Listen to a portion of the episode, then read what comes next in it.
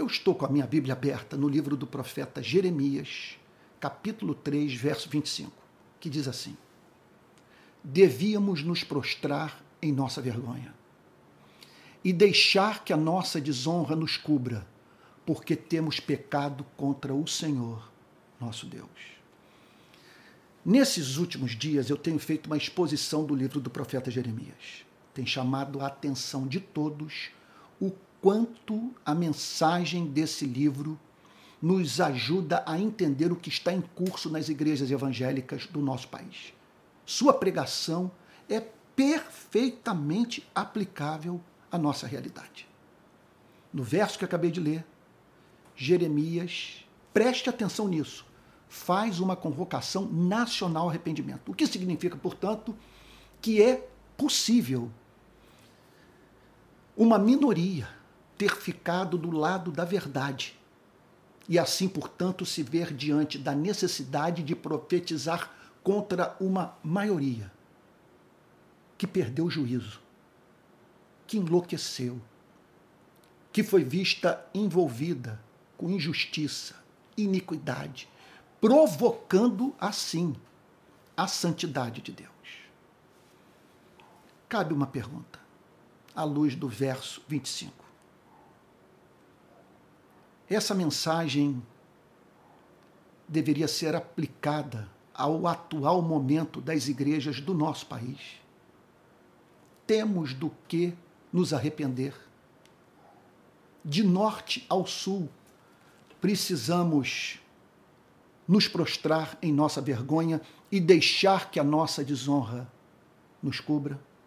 Eu estou certo que sim e gostaria de apresentar dez motivos de arrependimento. Número um, nós permitimos que homens sem a mínima qualificação teológica e envergadura moral, carentes de sabedoria, ocupassem os púlpitos da nossa igreja. O nosso púlpito é insuportavelmente fraco. Nós precisamos de uma reforma em nossas igrejas que comece pelo púlpito. A igreja não passa do púlpito, porque sem profecia o povo se corrompe. E o que hoje observamos com absoluta clareza é no púlpito de nossas igrejas a presença maior de Moisés do que de Jesus Cristo. Pastores pregando moralidade em vez de pregar o Evangelho. E importando para, de, para dentro da igreja uma ideologia que não tem o endosso da palavra de Deus. Em segundo lugar, é, nós ignoramos a miséria dentro da qual o nosso país está mergulhado. Veja, uma é a demanda moral que pesa sobre cristãos suecos, finlandeses, ingleses, americanos, australianos. Outra é a que pesa sobre quem mora nesse país. Nós temos alguns dados que, à luz das Sagradas Escrituras, representam verdadeiras afrontas à santidade de Deus e que deveriam contar com nosso mais veemente repúdio. Como nós podemos conviver pacificamente com cerca de 850 mil detentos vivendo no sistema prisional brasileiro em regime de campo de concentração? Como podemos tolerar fome em pleno século XXI na décima economia do planeta? Esse fosso entre ricos e pobres numa das nações é, mais desiguais do mundo. É impressionante a desigualdade de oportunidade de vida em nosso país. E isso não nos perturba. Ora, como tal pode acontecer quando lemos um livro como o do profeta Jeremias? Quando mergulhamos nos textos dos profetas maiores e dos profetas menores? Que nos chamam a atenção para o fato de que Deus não tolera a injustiça e que em praticamente todas as profecias, fruto, portanto, do chamado de Deus de convocar a nação para o arrependimento, consta a convocação geral para que o povo limpe as suas mãos sujas de sangue. Em geral, simplesmente nós vemos profetas condenando a injustiça. No Antigo Testamento, portanto, repito, em especial na mensagem dos profetas maiores, dos profetas menores, nós vemos esses homens falando dez vezes mais sobre injustiça do que sobre sexo. Em terceiro lugar, nós deixamos que adquirissem fama entre nós verdadeiros escarnecedores. Homens que não fazem outra coisa que não seja remexer no lixo da igreja, com uma mensagem profundamente negativa, que explora pecados, descaminhos, casos pessoais, homens que amam polêmica e que chamam seus irmãos na fé para discussão pública por saberem que isso atrai a atenção de internautas.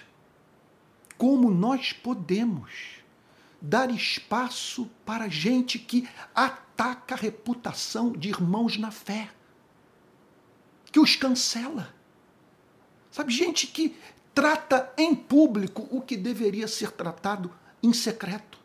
Verdadeiros escarnecedores que conquistaram fama entre nós por meio de polêmica. Em quarto lugar, nós levamos para as redes sociais diferenças pessoais casos de queda, divergências teológicas que deveriam ser tratadas em secreto, em amor, visando ganhar o irmão e trazê-lo de volta para o caminho da verdade. Não há o que justifique quebrarmos a autoestima de irmãos na fé nas redes sociais. Em quinto lugar, nós dividimos a igreja. Quando a parte majoritária da igreja decide fazer uma aliança política em completo desrespeito ao pluralismo da igreja as diferenças de opinião. Essa igreja simplesmente estava dando um tapa na cara dos seus filhos e filhas, que simplesmente viam como traição da causa do Evangelho. Jesus Cristo ter sido posto no palanque de um candidato à presidência da República.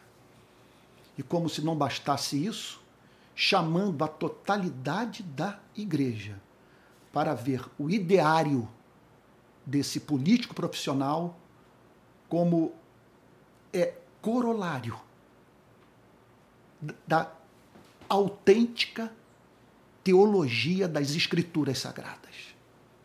E tudo isso, repito, para escândalo de milhões do lado de fora e do lado de dentro. Uma completa despreocupação com a consciência de não convertidos e de convertidos. Como que nós podemos lidar publicamente com diferenças ideológicas sem nos preocuparmos, acima de tudo, em levar aquele de quem divergimos ideologicamente à experiência de redenção?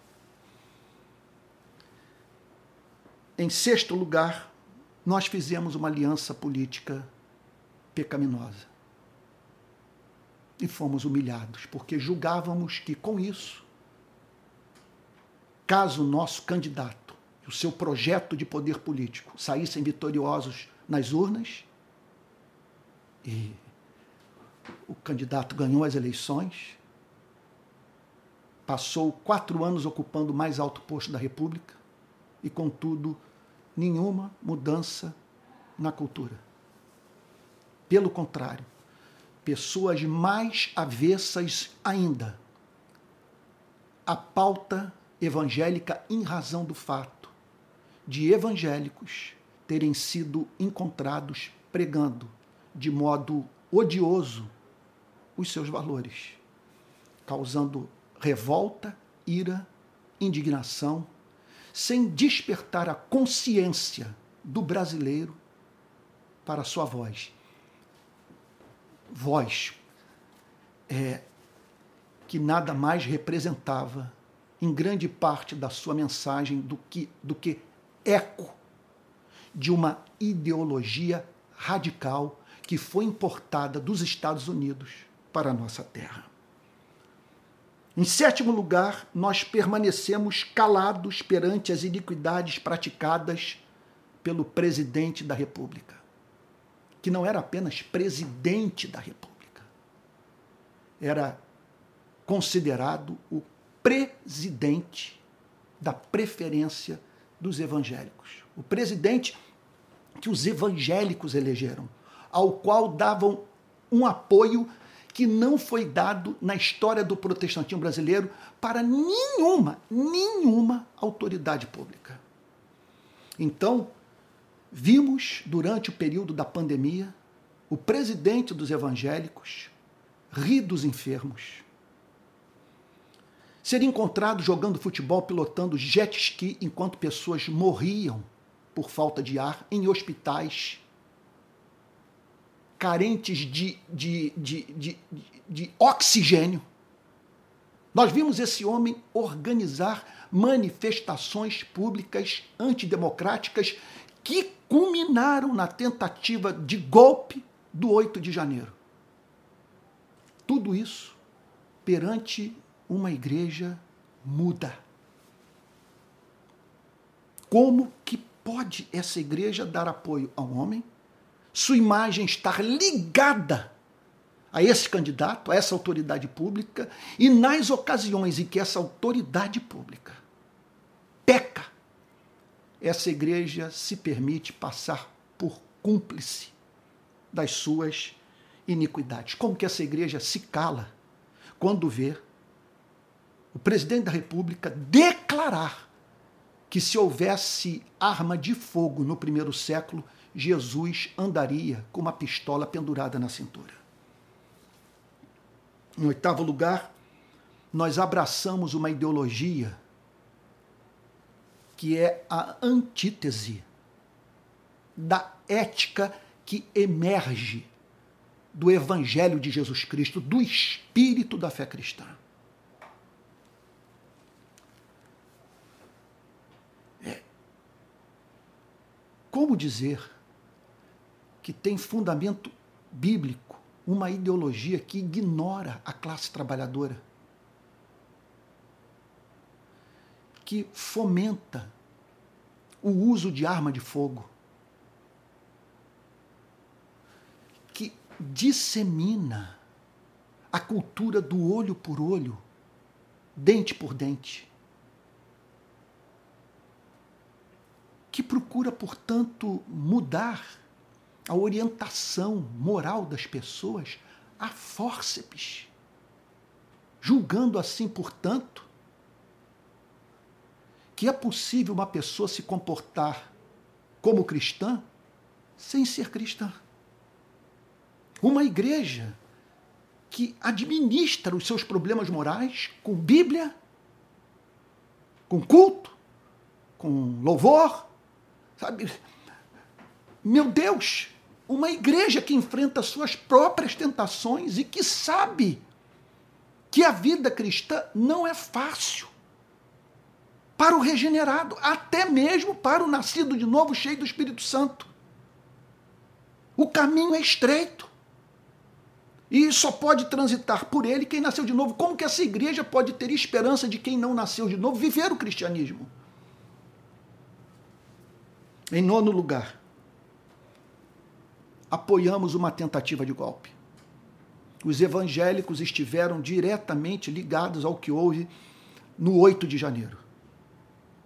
E muitos, ainda assim, perante essa humilhação que marcou para sempre a história da igreja evangélica brasileira, não foram poucos os que, mesmo assim, se silenciaram. E o pior, aqueles que se, se silenciaram por motivo financeiro. Com medo de perder espaço nas redes sociais, não vender livro, não pregar em congresso, com medo de ser expulso da sua igreja, da sua denominação e ficar sem salário. E por fim, a maior iniquidade de todas. Nós não defendemos o Evangelho. Permitimos que o nome do Senhor Jesus Cristo fosse associado ao nome de um candidato de um político profissional, de uma autoridade pública e ao seu ideário. Os nossos filhos abandonando a igreja. Do lado de fora, milhões de brasileiros sem entender a nossa cabeça e confusos quanto ao nosso entendimento sobre o significado do Evangelho. Gente que passou a nos odiar e que não se imagina botando o pé num templo cristão. Olha, faltou zelo pelo Evangelho. Nós permitimos que o Evangelho fosse ultrajado. Veja só, não apenas perante a nossa nação, perante o mundo não tivemos peito para nos levantarmos e declararmos: retire o nome precioso de Jesus dessa história. Como consequência disso tudo, eu penso que não é, é exagero da minha parte dizer que, se não nos arrependermos, os nossos cultos ficarão privados de transcendência, da bênção do Espírito Santo. Não estou dizendo que eles ficarão vazios. Podem continuar lotados. Mas não teremos mais o perfume de Cristo presente nas nossas assembleias. Quer dizer, a percepção da sua presença. Porque, como diz o profeta eh, Isaías, o nosso Deus não pode suportar iniquidade associada a juntamento solene. Sem a mínima dúvida, o juízo de Deus vai cair sobre a vida de muitos que promoveram toda essa orgia, todo esse escândalo e que não se arrependeram do que fizeram. Eles serão julgados. E, em último lugar, nossa geração será julgada pela história a história será implacável conosco, caso não venhamos nos arrepender. Lá na frente, será dito que nós fomos péssimos representantes da causa de Cristo e que desperdiçamos oportunidade única de levar uma nação aberta à pregação do Evangelho à experiência de conversão.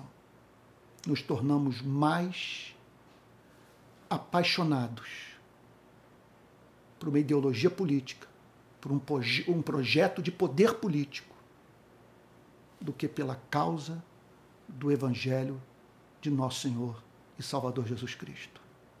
Ficamos mais preocupados com moralidade do que com a redenção do ser humano.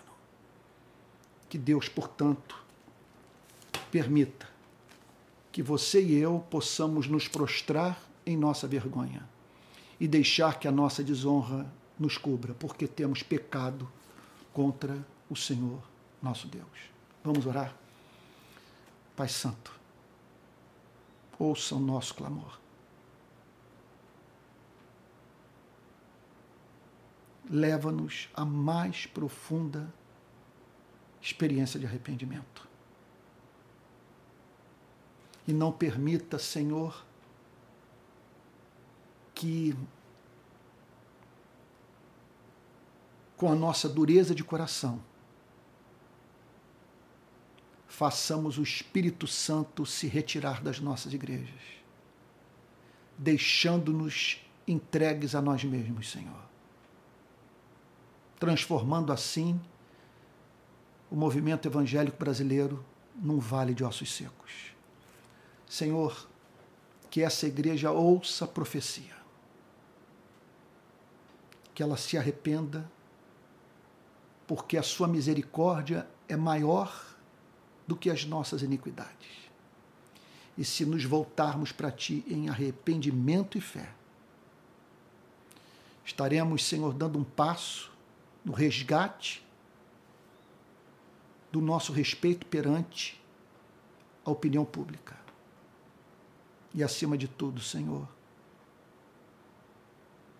abrindo caminho para a reforma e o avivamento das nossas igrejas. Não permita, Senhor, que morramos sem ver essa igreja passar por reforma e avivamento. Retorno à verdadeira doutrina, Senhor, e o retorno à verdadeira vida cristã. Em nome de Jesus, Senhor. Com perdão dos nossos pecados. Assim oramos. Amém.